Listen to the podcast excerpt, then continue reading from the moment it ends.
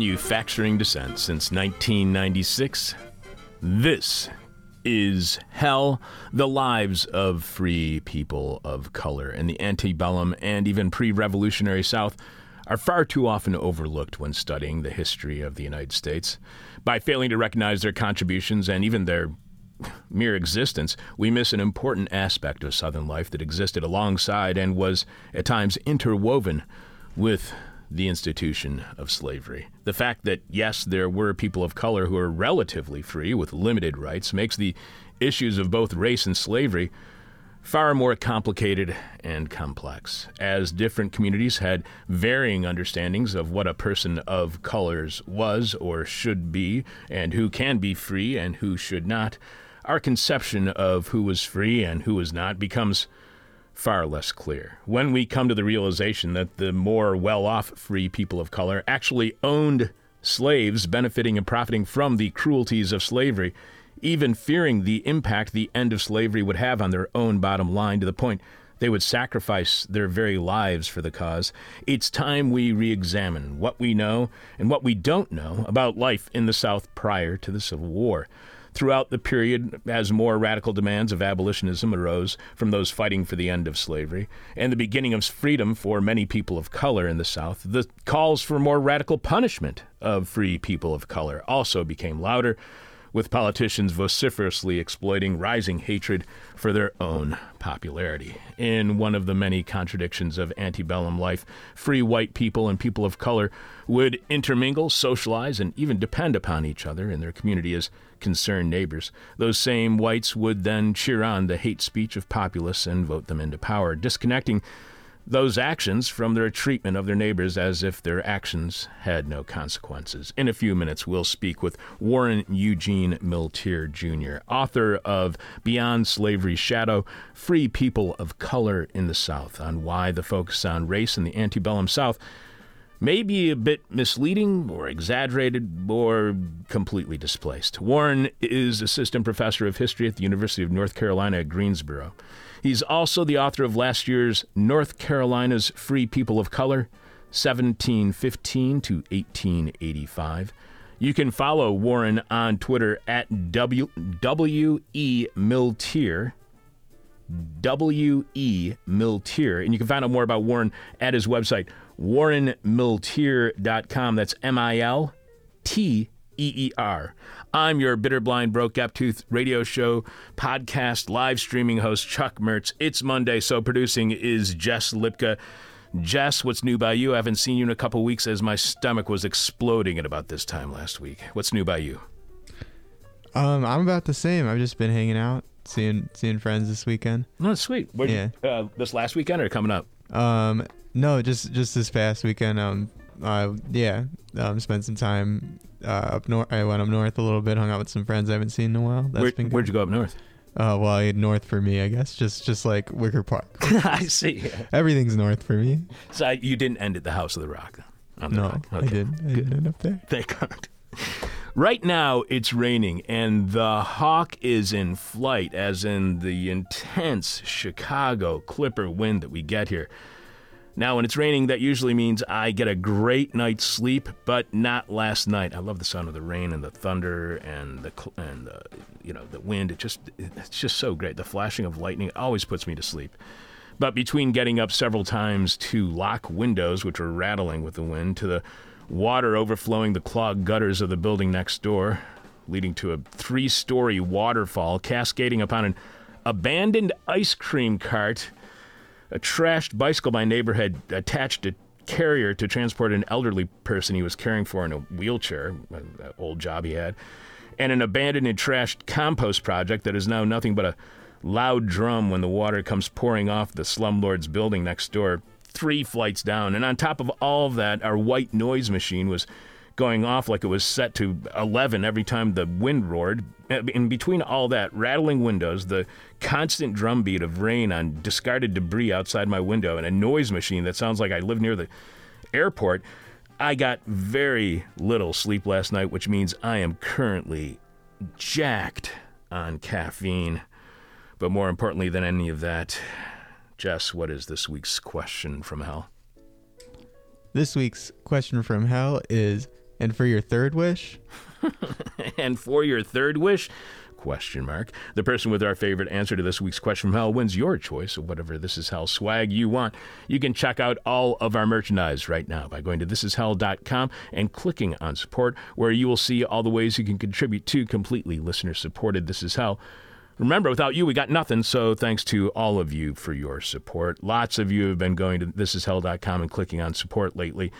Thanks to Max in Melville, New York, who got one of our red trucking caps, as did Andrew in Grand Junction, Colorado. But Andrew also picked up the This Is Hell Guide to the 21st Century USB drive with dozens of interviews from the 2000s, the This Is Hell black tote bag, and two This Is Hell medical masks.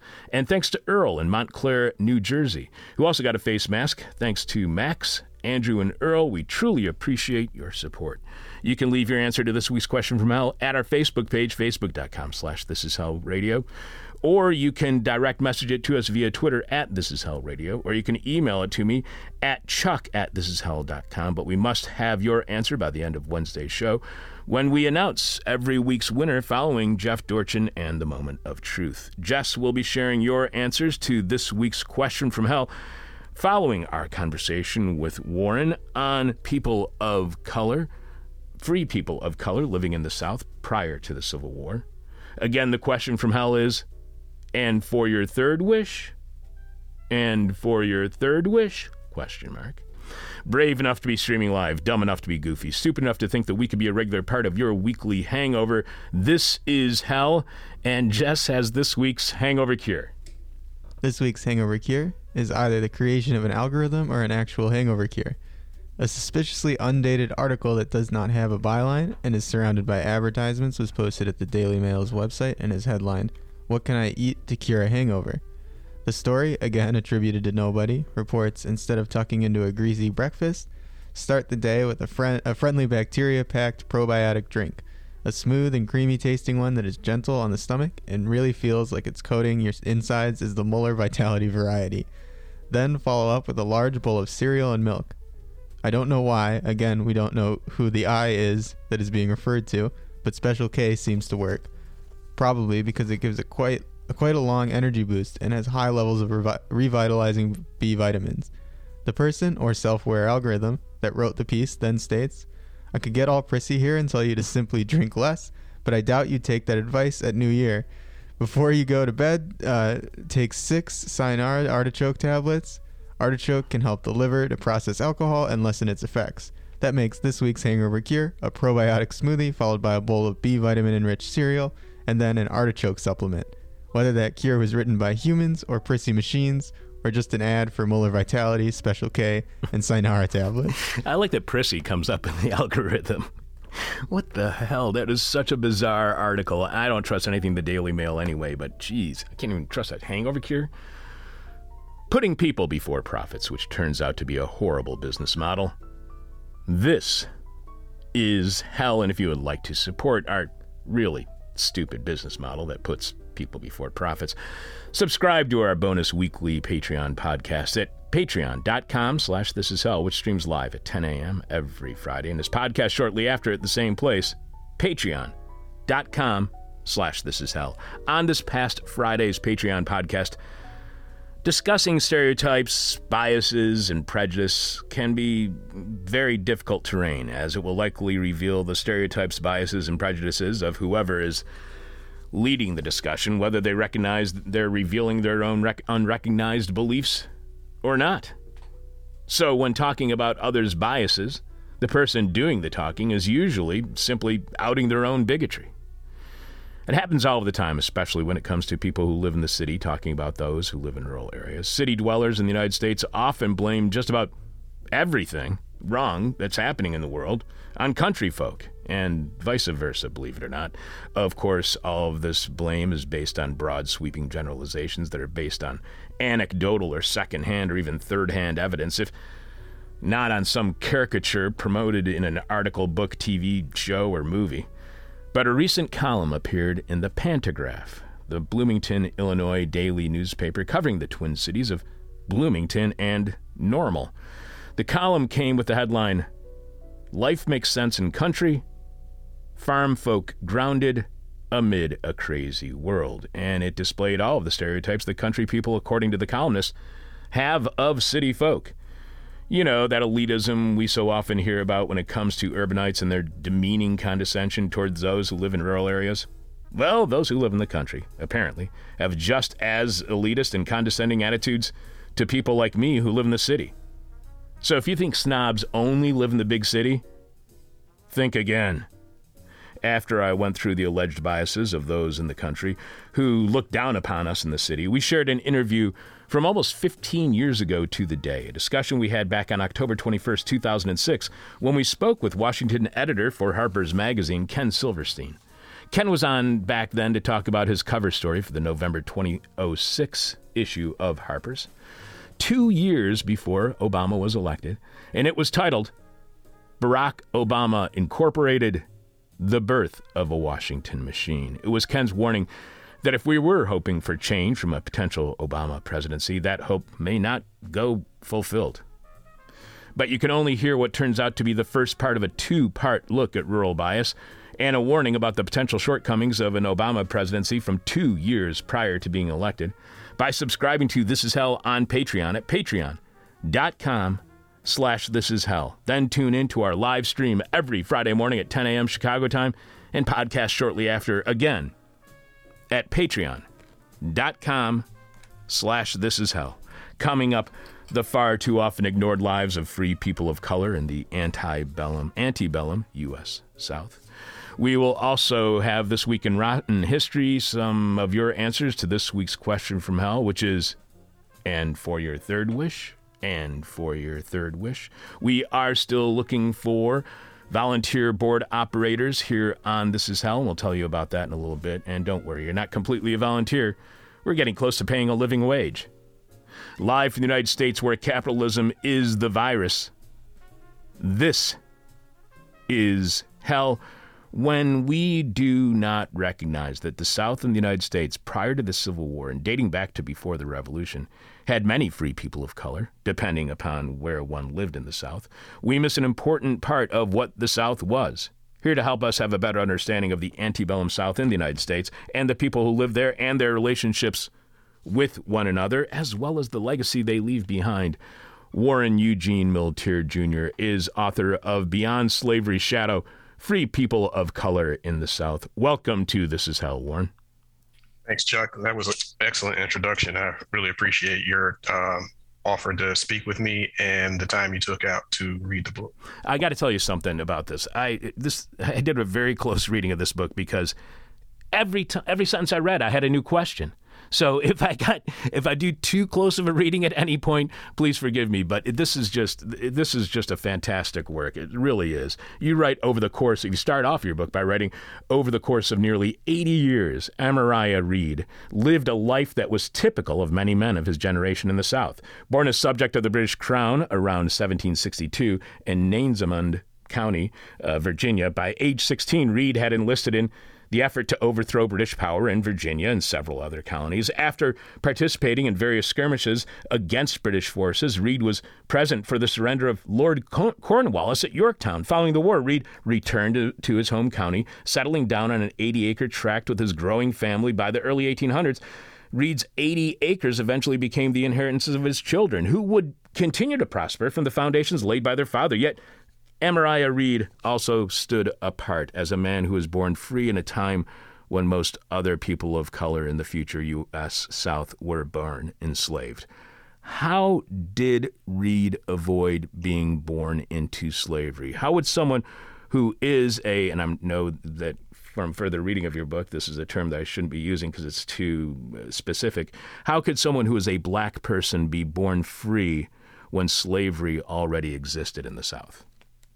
Right. Yeah. So in the case of Reed, we don't know exactly how he became free or how his family became free, but more broadly, um, there were a couple of different ways that people could be free. They could either be born that way because of their connection to a free mother. So the laws in the South allowed uh, children of free mothers, no matter what their race was, um, to be classified as free. And then also you could become free through a process called manumission. And so manumission is a legal process in which enslaved people are uh, become legally free people.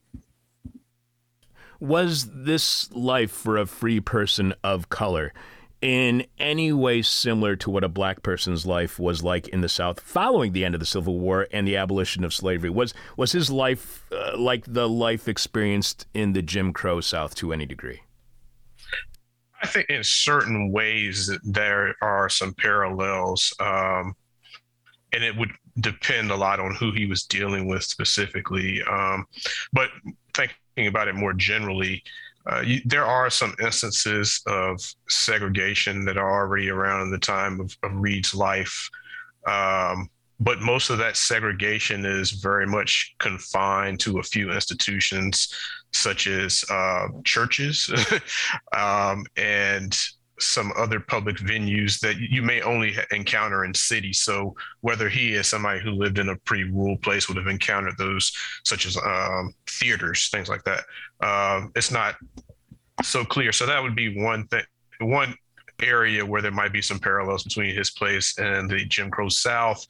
Um, but in many ways, I would say that the world he lived in was a place where the structures of the Jim Crow South were very much in their infancy, where uh, communities were developing and getting used to the idea of segregation and uh, separate institutions for people based on race.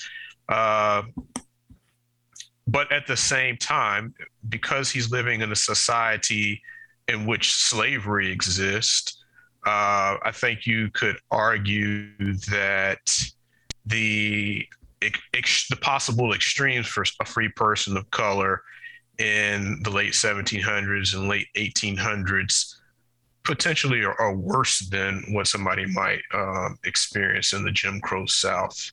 Uh, because of slavery's existence, I mean, there are examples that I discuss in the book of people being um, enslaved uh, who were free persons, either born free or, or made free, who end up enslaved because they are kidnapped and pushed into slavery, um, or by the late uh, antebellum period, we see laws even popping up that allow um, people who have committed crimes to be enslaved.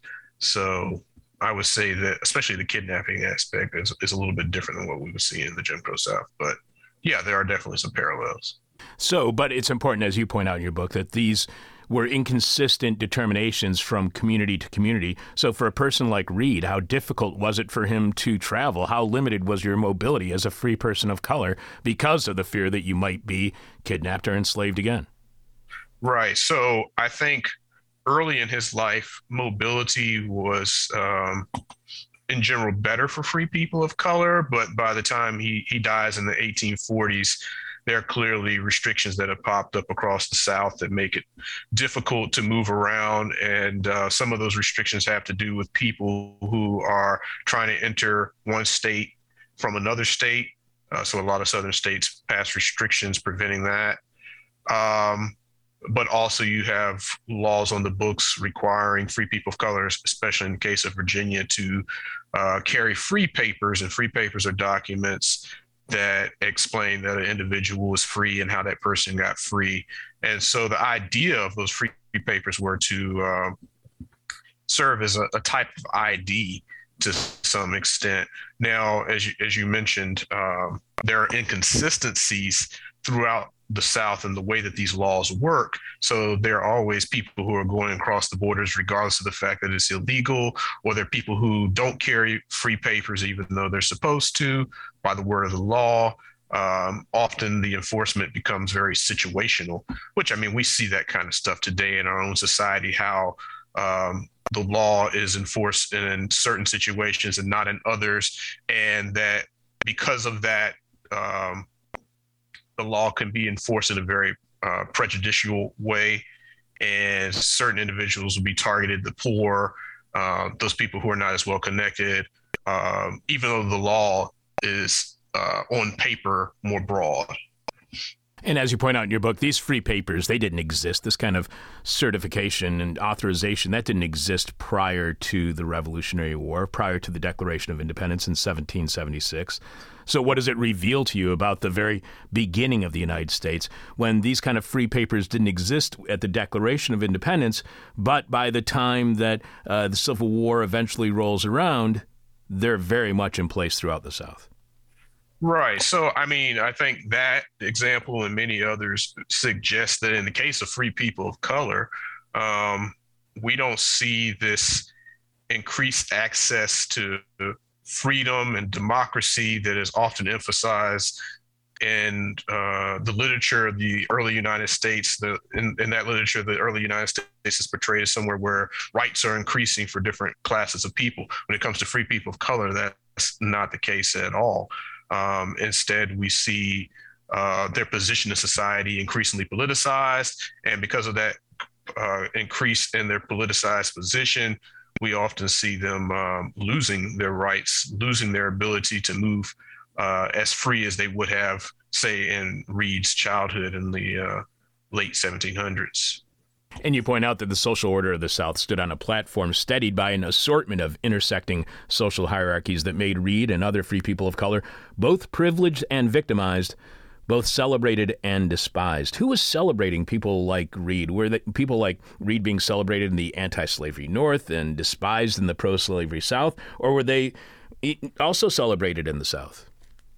Yeah, I mean, there are examples of free people of color being uh, celebrated in the South. Um, I found examples of people who are celebrated for being, say, war heroes in the American Revolution or the War of 1812. Um, there are people who are celebrated for being particularly skilled in a variety of different ways, whether that is maybe they have musical skills or they're able to uh, do perform their work in a certain way at a certain qual- with a certain level of quality. Um, so yeah, there there definitely is celebration in both the North and the South of free people of color. Um, but then at the same time, uh, there, as you mentioned in the quotation, that there are people who are actively pushing against that celebration, trying to suppress that celebration of free people of color as individuals. So, how much were those uh, achievements erased from history? How difficult was it for you in your studying of this uh, history? How difficult was you uh, was it for you to find out about these achievements and the people associated with those? Um, interestingly enough, uh, if you look in the right place, there are, is documentation, pretty good documentation of this celebration of free people of color. You see it in personal papers where people have uh, maybe written about a free person of color in their community. I remember specifically one example where um, a free man of color had saved the um, building, a building owned by this white person, and so he, you know, in his diary, he's praising this free man of color for uh, the great work that he's done to save his property. Uh, so you you see stuff like that, and it's it's not entirely difficult to find. Um, but I would say that if you're d- depending on the types of sources you're looking at, you're more likely to find the uh, negative portrayals of free people of color, especially if you're thinking about like newspapers, where of course a lot of this politicization of free people of color is taking place. Um, so, yeah, if you look beyond those types of sources, uh, you, you can find it. It's there. You also point out that during the earliest days of colonization, many of those who traveled from Europe and established themselves in North America had decided that the individuals they termed Negroes, mulattoes, mustees, and Indians, people of color, were inherently unequal to the mass of people they categorized collectively as white. This viewpoint vindicated the denigration, enslavement, and genocide of the indigenous people of the Americas, as well as provided justification for the capture and commodification of thousands of people with connections to various parts of Africa who arrived in American ports as enslaved laborers. So, at the beginning of the United States, was white supremacy controversial? Was it a matter of debate among white people? Did abolitionism only appear as more and more restrictions were being placed on all black people in the South, whether they were free or not?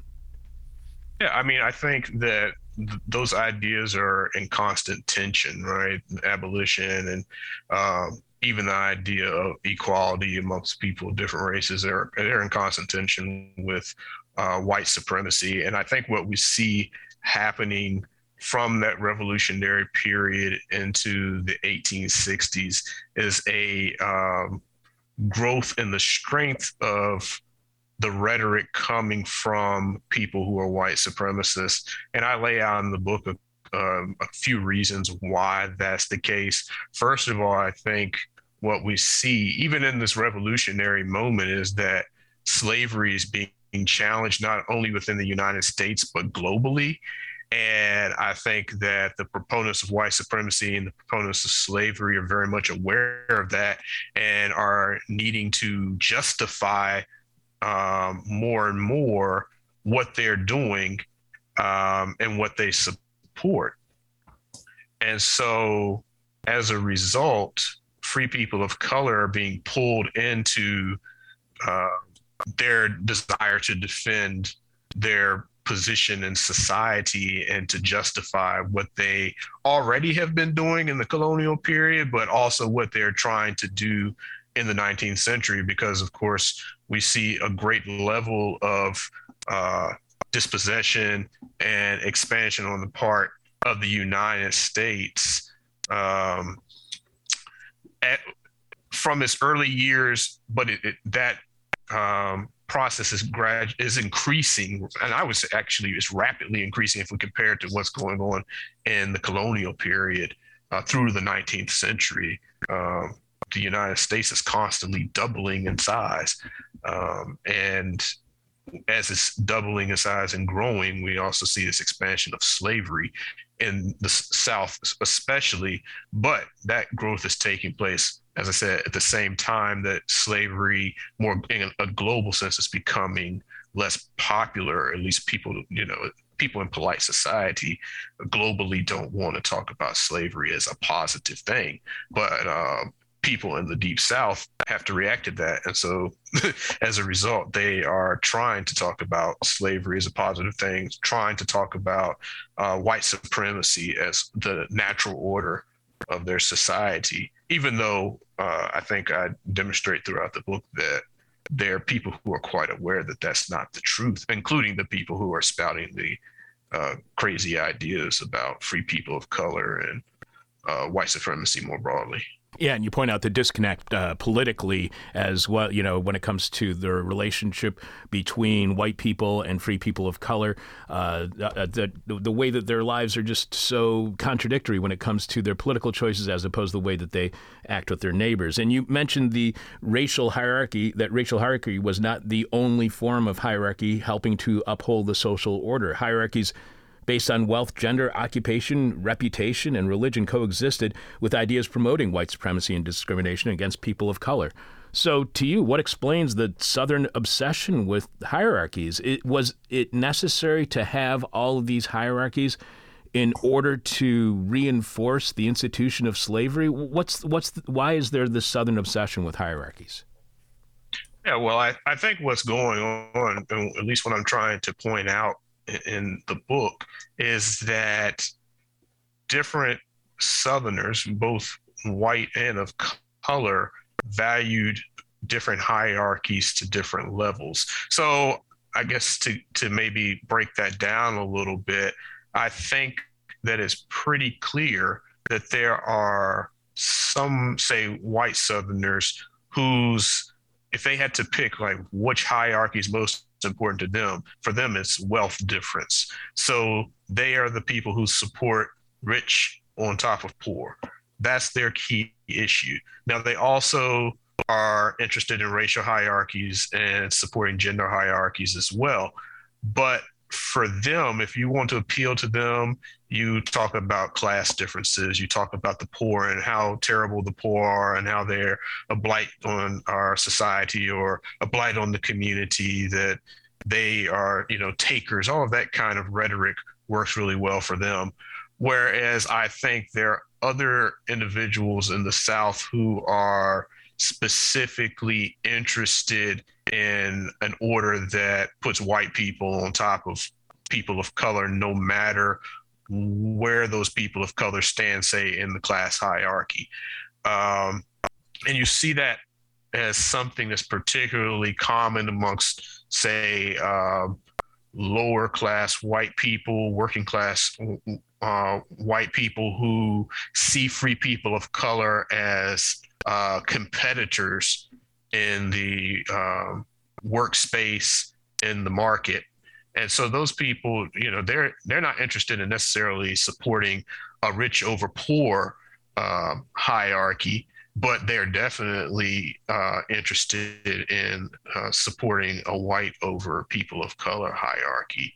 Um, and then you know i could use similar examples about gender but at the same time, while I try to break that down, it's possible for an individual to value all of these different hierarchies at this as at the same time. But usually, what you see is that they don't uh, value each of them in the same way or to the same degree.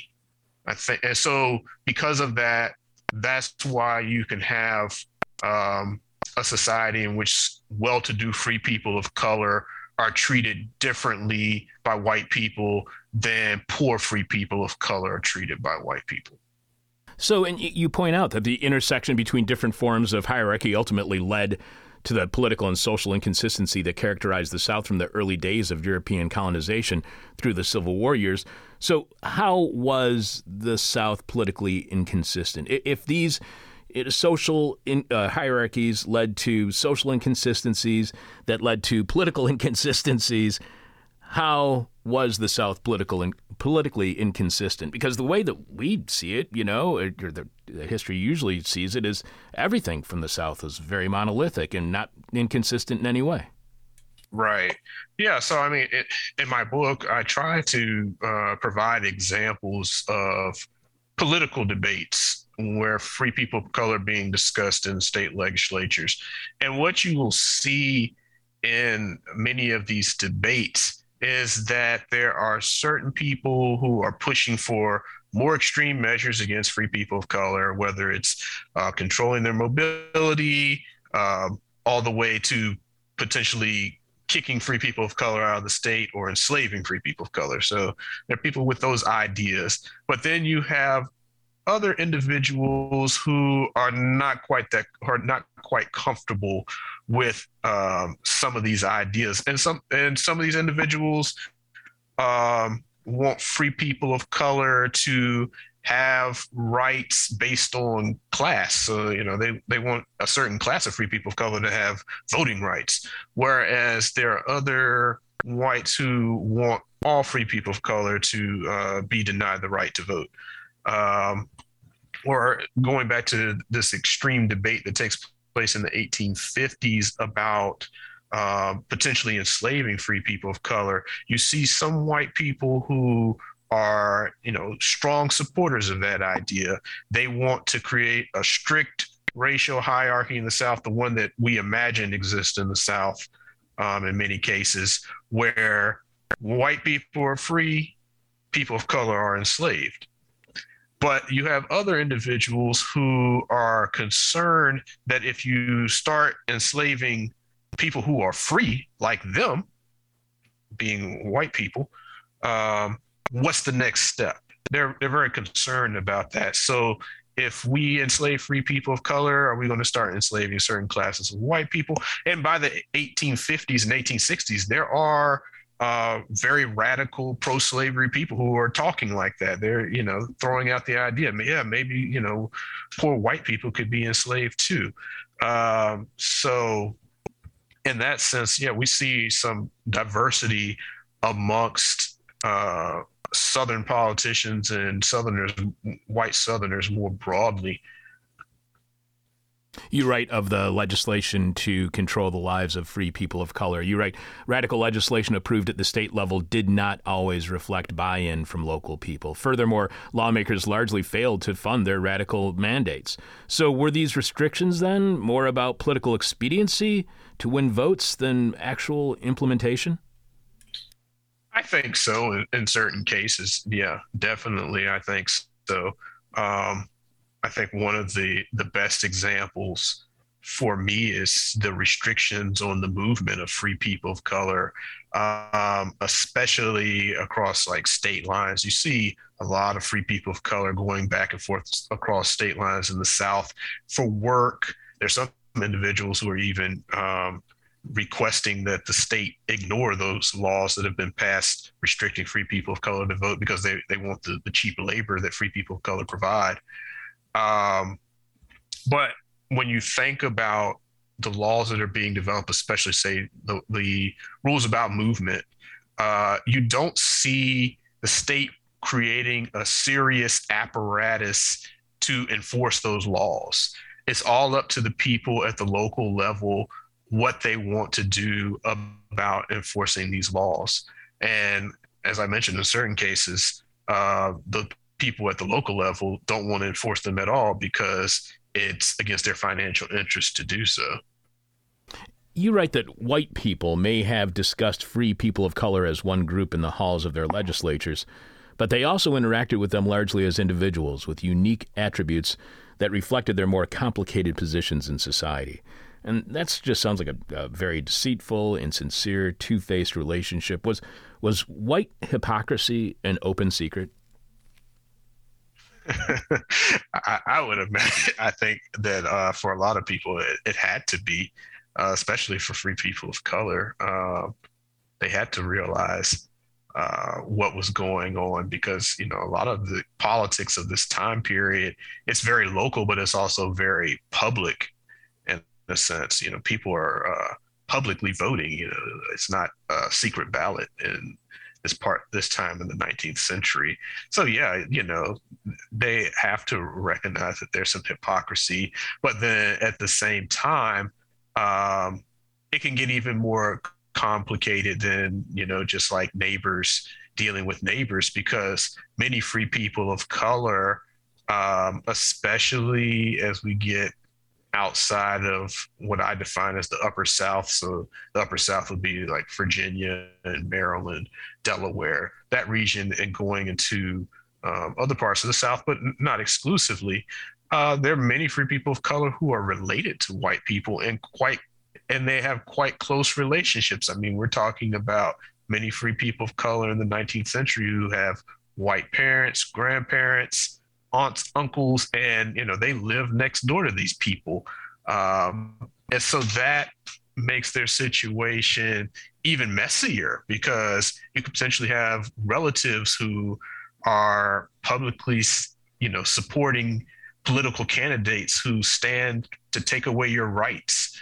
Um, or you have you know relatives who don't support that kind of situation all of that exists within the uh, antebellum South.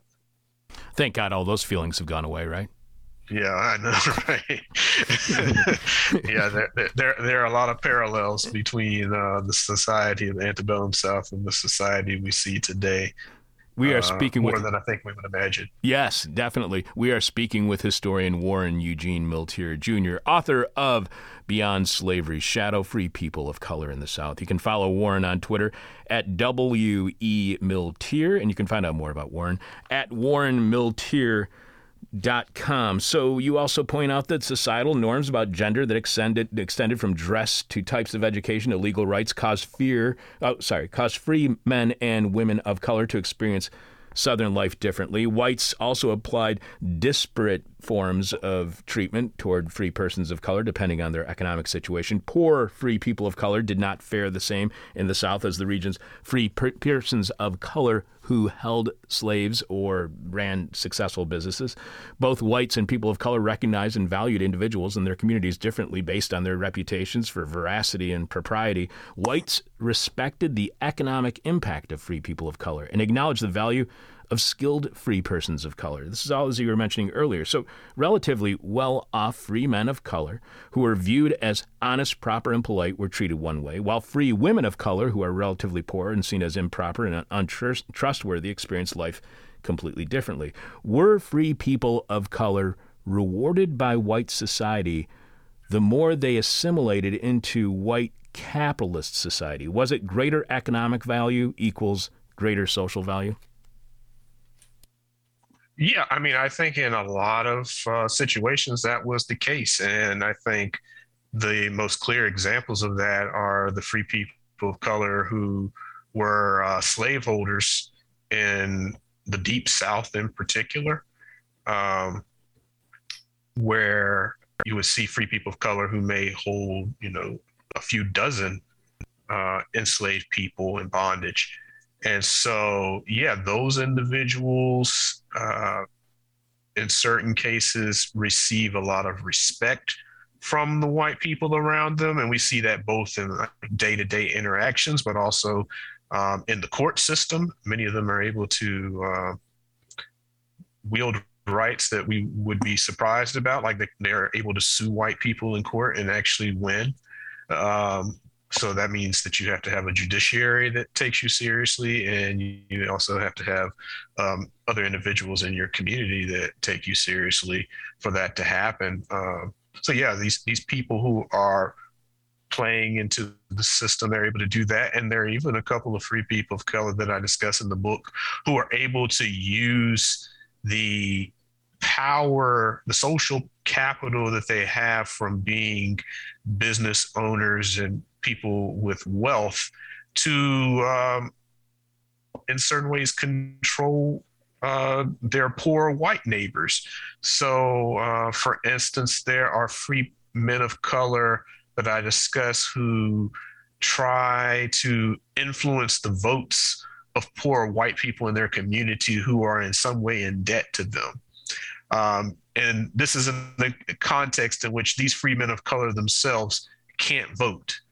But because they have money, because certain white individuals are living on their property, they try to use that as a way to have influence. And according to what they say, because it's all I have to work with, they they claim they're successful in doing that by you know, threatening their tenants and saying, "Hey, you're going to vote this way, or else I'm going to kick you off this land," which is actually very much common practice in the 19th century amongst well-to-do people of all races, um, using their their control over uh, their rental properties or uh, other uh, assets uh, to gain favor and then control the uh, the votes or um,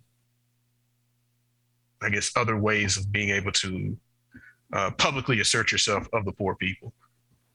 And you point out that by the late 18th century, if not earlier, free people of color had become a population situated largely in the upper South, which you were mentioning, including Maryland, Delaware, Virginia, North Carolina, Tennessee, Kentucky, Missouri, and the District of Columbia. By 1860, the overwhelming majority of the South's free people of color, nearly 86%, lived in the upper South, whereas the laws suggest that free people of color were an equal burden for the radical lawmakers in both sections of the South. Population figures reveal that the free person of color was more of a political boogeyman in the Deep South than an actual presence. In many parts of the Deep South, whites would have been hard pressed to ever meet a free person of color. So, were politicians in the Deep South winning elections with attacks on free people of color, despite there not being any free people of color? And if so, what explains the fear of people who many have never encountered?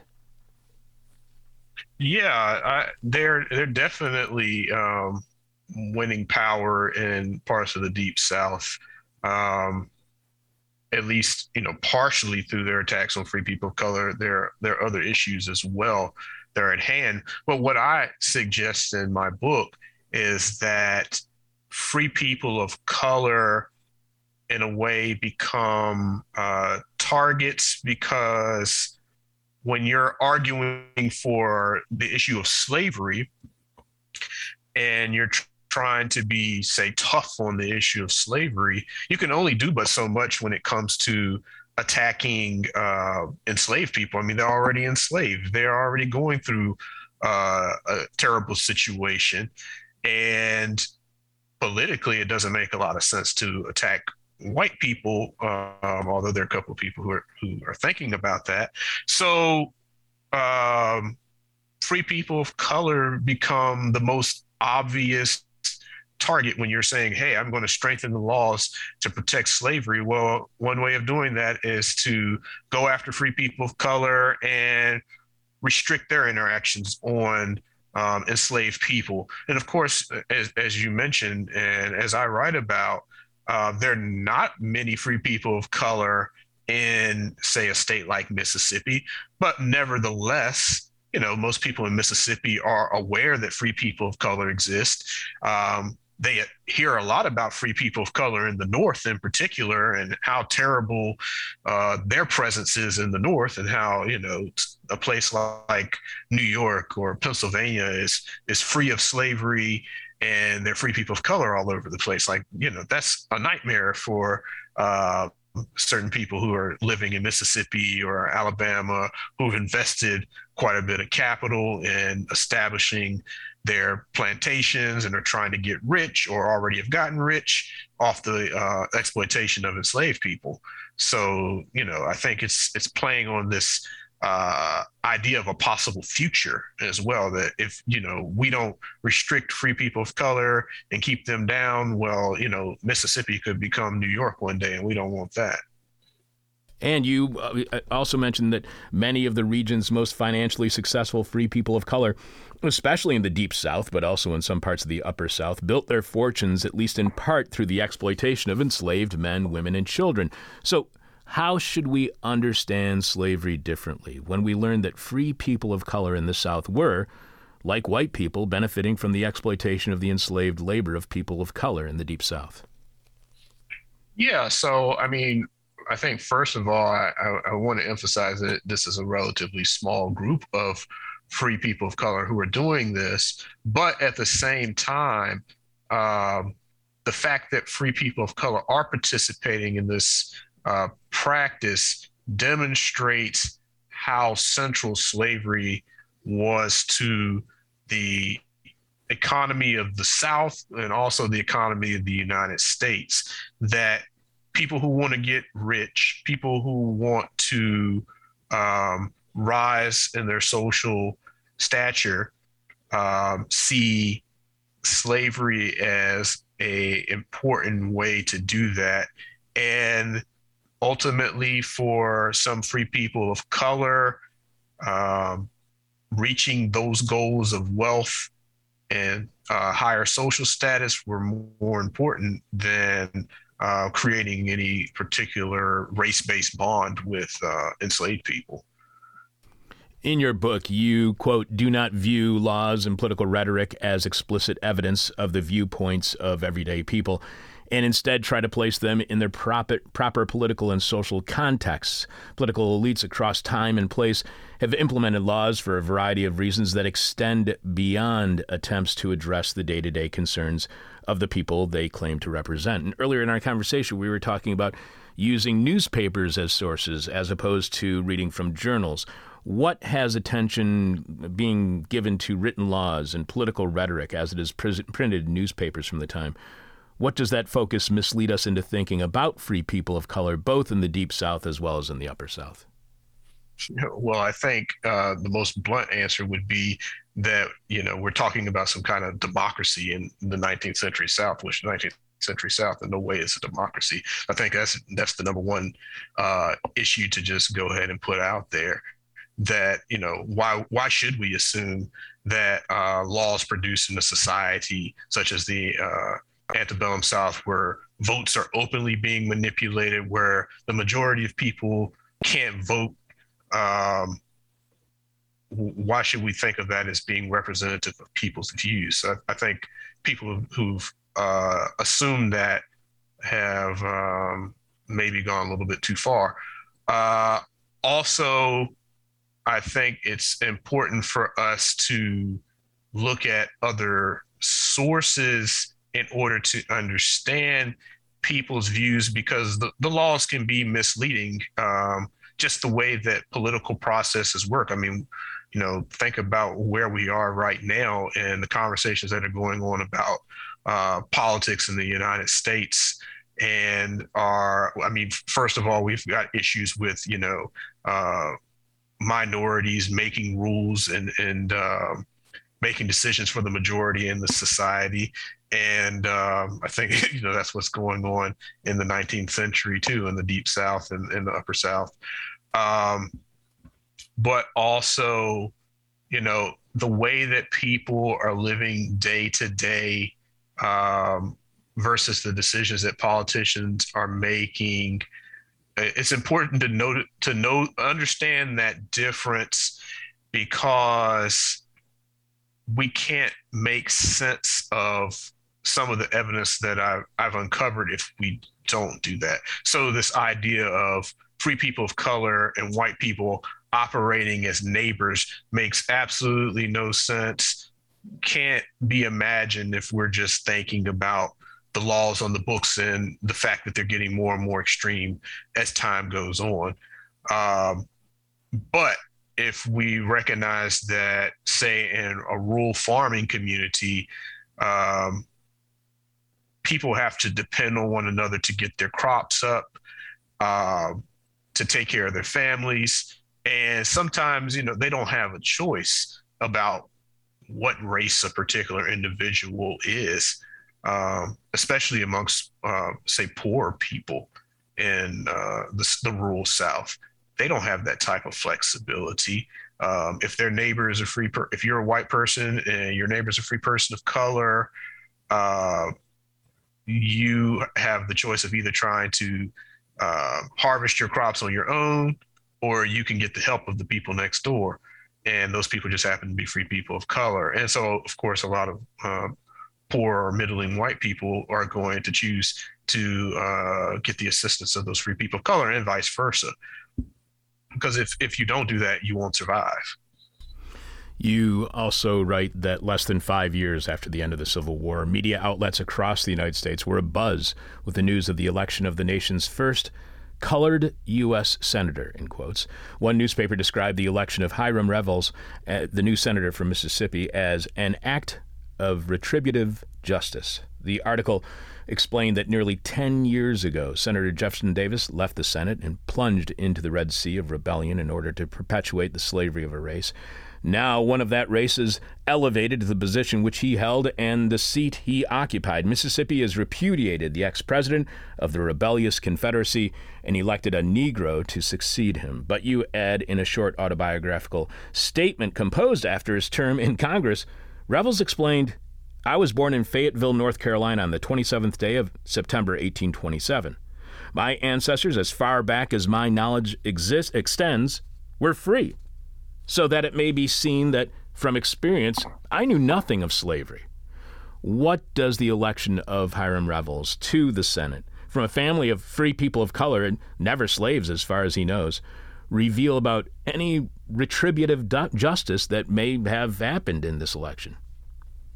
Right. Well, it I think suggested that uh, justice may be a, a tad limited because uh, it's pretty clear to me that Hiram Revels is able to take the benefits of being a free person, somebody who was born free, um, and use that in the post Civil War period to uh, gain a position that probably would have been quite difficult for him to obtain had he been uh, poor or enslaved um, or uneducated.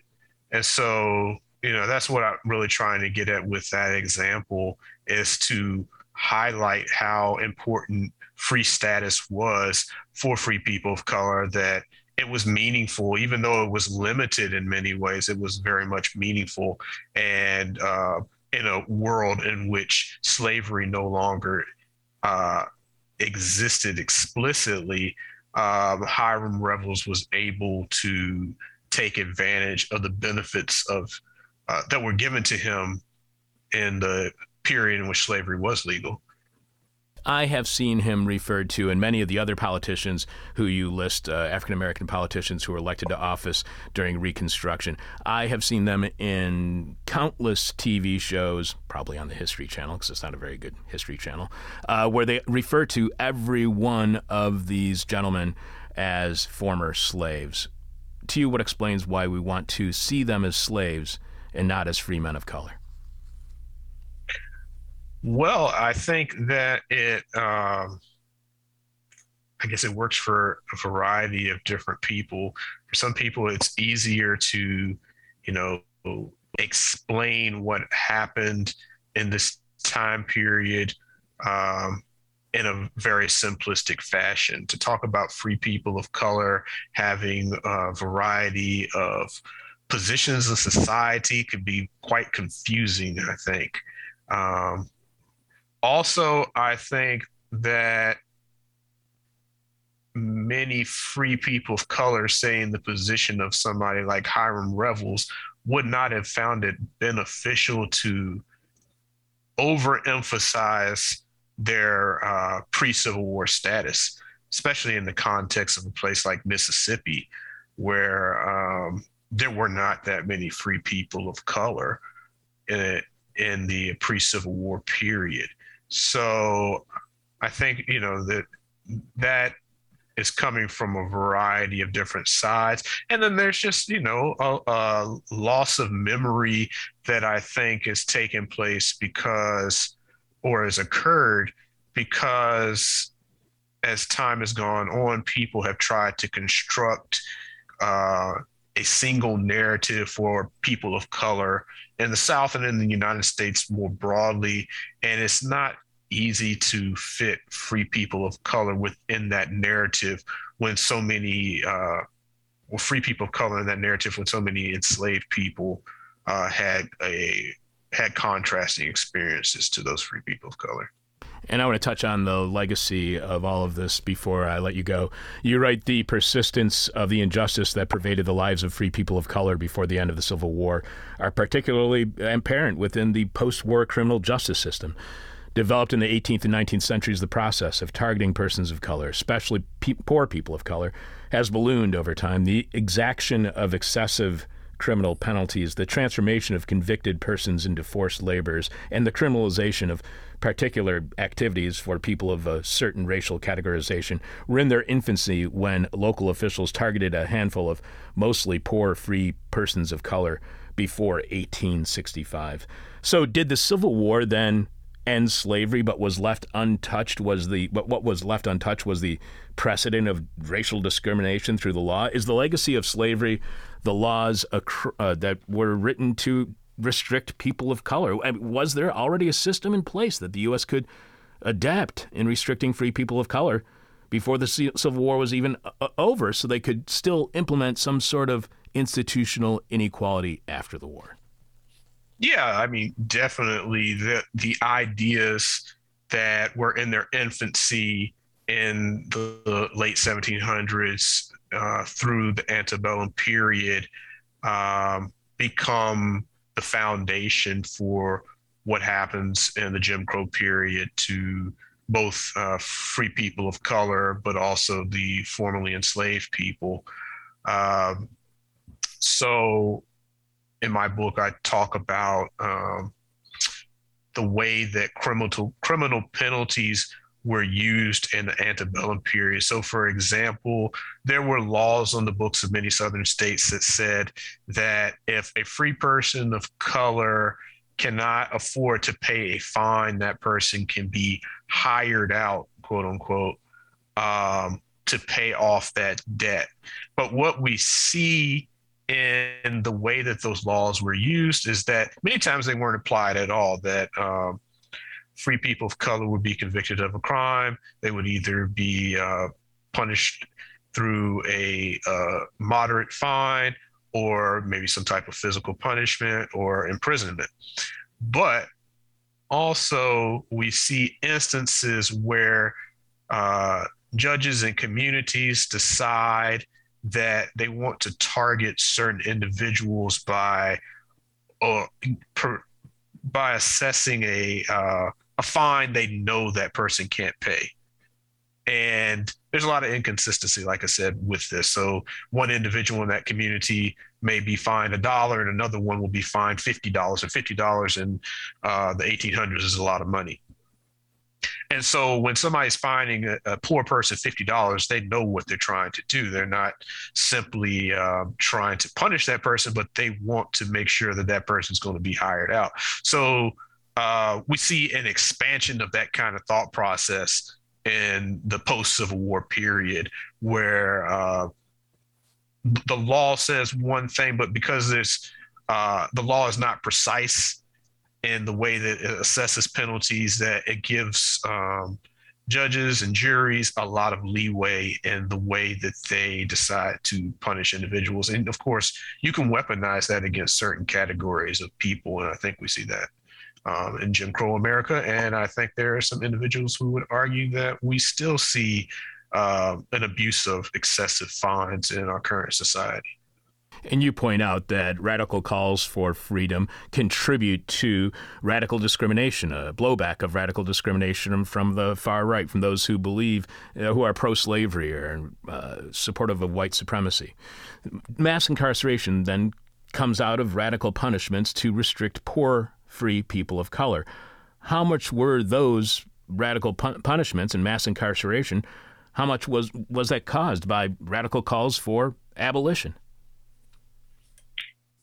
Well, I think that um, there are probably some limited connections between calls for abolition and uh, what we see when it comes to criminal punishment. Because in the era that I'm researching, I think that there's a lot of sorting out going on. So, um, some individuals, I think, are clearly recognize that criminal punishment could become a profit machine, but they haven't all come to that conclusion yet. And they haven't completely developed um, all of the processes that are necessary. So instead, they're targeting individuals instead of targeting whole classes of people. The laws are written in a way to provide that opportunity, but they haven't figured out yet. Oh, I'm going to, you know, start a plantation and and fill my plantation with free men of color who um, have been convicted of petty crimes and then assigned an excessive fee. They're not at that point yet just a couple more questions for you. You point out that we must abandon the simplified version of the South in order to comprehend more fully the historical experiences of the Southern population in all of its diversity. The existence of the free man of color who owned enslaved persons of color for the purpose of making a profit seems to be a historical contradiction. But instances like this make much more sense when we force ourselves to conceive of the slaveholder of color not simply as a man of color, but also as an investor, a businessman, a person who valued financial gain over broad ideas about equality, fraternity, and liberty. So, Warren, why do we not recognize the role of capitalism in slavery as much as we do the role of race? Well, I think that um, partially that's a product of uh, more recent events that have taken place. So um, I think some people prefer to see uh, free people of color as part of a, I guess for lack of terms, a, a, a black collective in which um, all people of, of color are interconnected and, and have shared interest. And I think what we see with the examples, say, of the uh, free people of color who are enslavers, that indeed that's not the case at all. That the the interest of the enslaved person and the interest of these individuals who uh, enslaved them were not the same, and that we shouldn't be and i guess my the point that i'm trying to get across is that we shouldn't be surprised to see that there are individuals who are people of color who don't care about the what might be seen as the larger interest of other people of color. Um, I think some people find that shocking, whereas I I don't think it's shocking at all because we see these examples over and over again in history. Um, so that that's where I'm trying to go with that. And I mean, I think that all just to add on to that, that that also applies to uh, any other group or, or, category of people. You know, we see examples of women who don't support women's rights. We see um, people, white people who are interested in making profit off of uh, poor white people. Um, so, you know, in a, in a world in which that exists, you know, that makes that makes perfect sense that uh, these characters that I discussed would operate the way they do. Yeah, but making them all monolithic, you know, that's a lot easier to do. That's a lot more simple of history to learn. Yeah, a- absolutely. It, it is, and I think, and it fits with what some people want the world to be like instead of um, uh, seeing the world as it is. And uh, I mean, I think that, that's a challenge that uh, I deal with with my work more in, in, general. You know, that there are people who have a certain viewpoint of the world, and what I'm talking about doesn't fit with what they think about how they think the world works.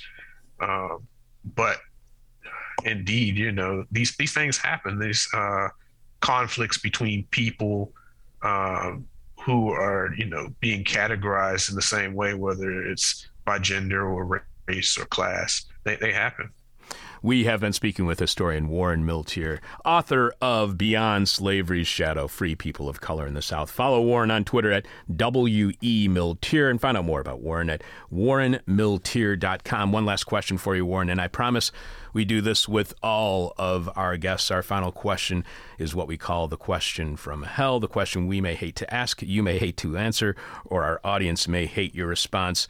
Warren, who won the Civil War?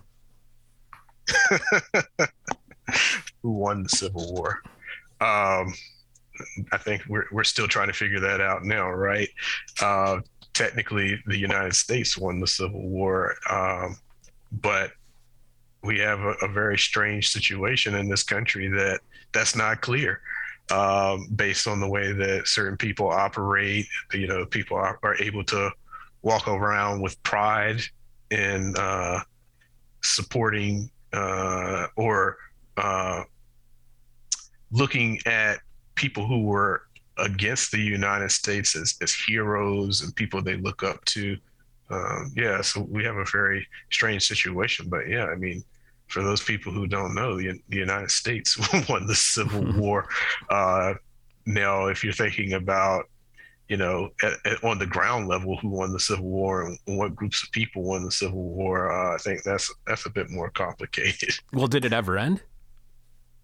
Well, did the Civil War ever end? I mean, I think it did as far as you know militarily, but in the minds of many people, no. I don't. I think there's some people who are still fighting the Civil War and are, uh, you know, still thinking about uh, ideas of secession, and clearly the the, the causes of the war and uh, the ideas that help to support secession have not gone away from our society, and they're still alive and well. Whether that's you know white supremacy or even just the the general idea that there is a divide between uh, the North and the South, and that our cultures and worlds are so different that uh, somehow we can't come together.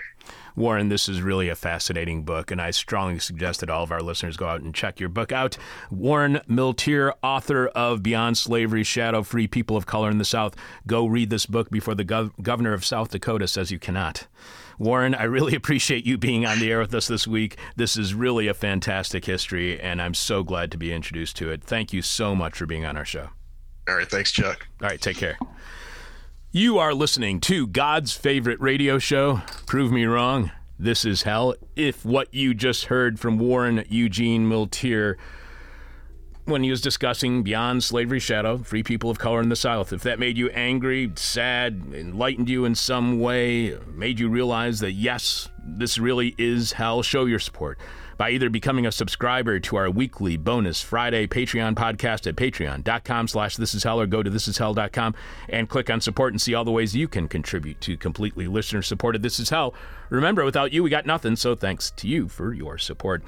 Jess, please remind us what is this week's question from hell and tell us how our listeners are responding so far. This week's question from hell is and for your third wish. and for your third wish. Fabio L says, I would like to place an NFT on this wish. Krinsky K. I wish my monkey paw didn't come with the whole monkey on my back. uh, Mike C. Um, has an has an MF Doom quote. Last wish. I wish for more wishes, and I wish they fix the door to the Matrix. There's mad glitches. nice. um, Adam A. for uh, forever fries with that. And the last one for today, um, Kim G says that my first two wishes don't have unforeseeable twists, rendering them regrettable. You know, I went into a store one time and on the shelf I saw a monkey's paw. It was a fake monkey's paw, but I was really close to buying that fake monkey's Oh, paw. you didn't get it? No, I should have gotten it. I was a little too afraid it might have been real, but I'm pretty sure it was fake. I didn't see any one handed monkeys around, so. We will have more of your answers at the end of tomorrow's show. Again, the question from hell is, and for your third wish, and for your third wish, the person with our favorite answer to this week's question from hell wins whatever choice of merchandise you want. You can see all of our stuff right now by going to thisishell.com and clicking on support. It's time for nasty, gnarly, nauseous, naughty, nerdy, icky, drippy, sticky, goopy, gloppy, globby, gory this week in rotten history, October 28th, 1958. 63 years ago this Thursday in Monroe, North Carolina, two African American boys. Uh-oh. This always gets bad.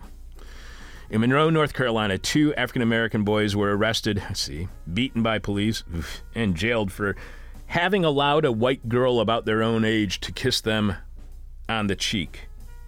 But you gotta wonder how you, a young male African American, is supposed to respond to a question to have your cheek kissed by a young white girl of the same age in 1958 Alabama. If you say yes, clearly in Monroe, bad things happen. But if they had said no, that may have been just as offensive as well. So was the whole thing a setup? As the older boy, James Thompson, who was nine years old at the time, told the story years later, he and his friend David Simpson, age seven, were playing with some children in the nearby white neighborhood, and one of the white girls momentarily ki- kissed each of them on the cheek. So there was no formal request. She just went up to these two kids who were just sitting there innocently and kissed them on the cheek. It's just some white girl going around kissing the cheeks of young male African Americans. The kids continued playing and later went home thinking nothing of it, but the girl happened to mention the kiss to her parents. Jesus. And within hours, police arrested both boys, who had no idea why they were being detained. At the police station, they were told they had raped a white girl and were physically beaten. So now these kids think that getting kissed on the cheek without actually requesting such a kiss or the person requesting permission, just getting kissed randomly on the cheek is equal to rape. Meanwhile, the girl's father quickly organized a gun wielding mob, naturally, that assembled in front of the Thompson family's home. For the next six days, the two boys were held in jail. They were not allowed to speak with their families or with a lawyer. James Thompson would recall years later that he and Simpson were sent to a psychologist who told them they should be castrated for having a white girl randomly kiss you on the cheek. You should be castrated.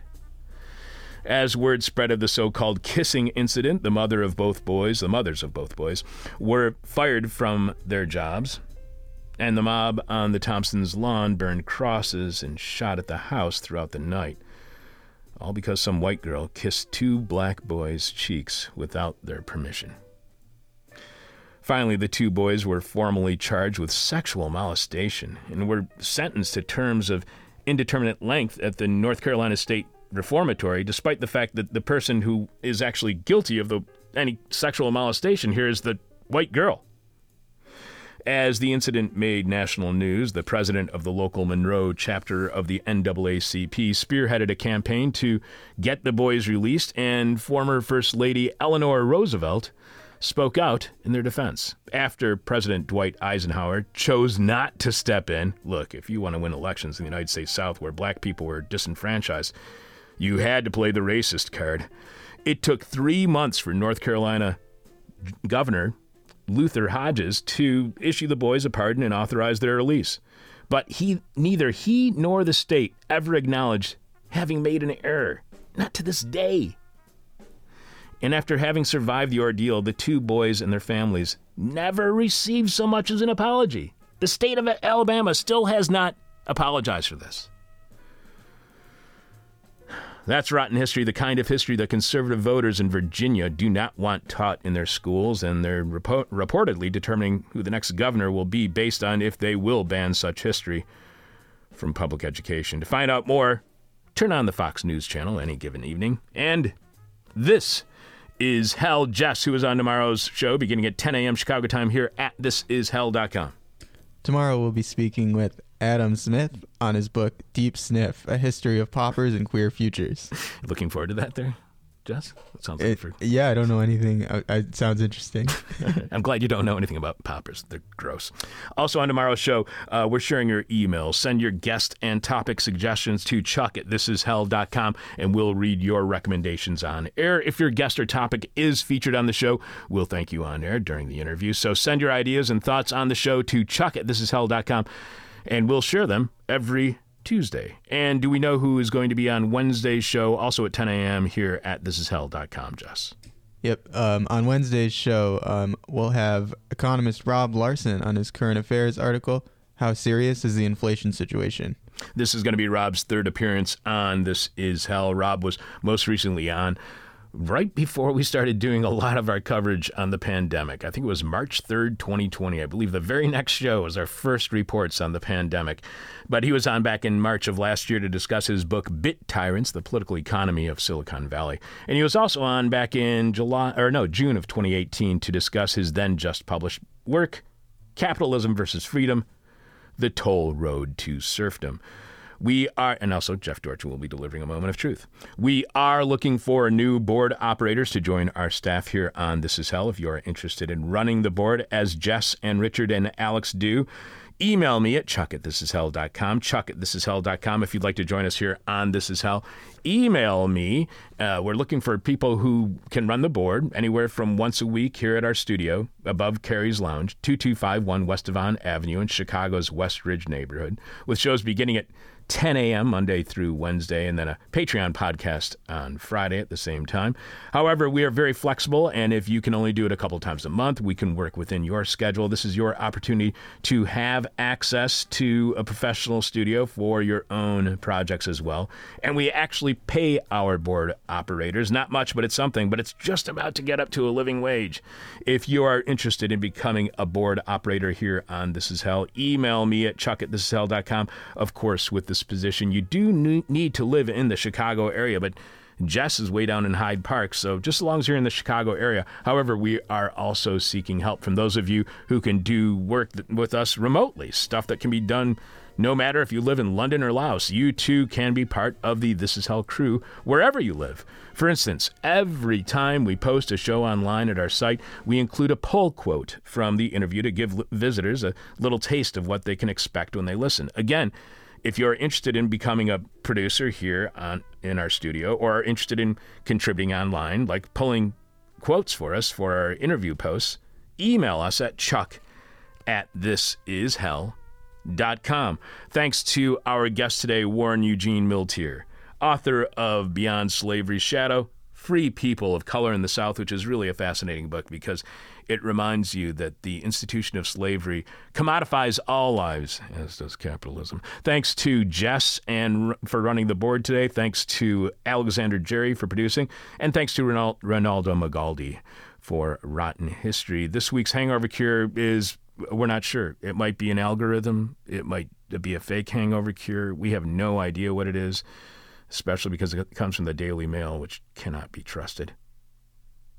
We told you so. This is hell. My demon is on my butt. Ah. My demon talks to me in profanity like a sailor. And my demon tries to knock me down.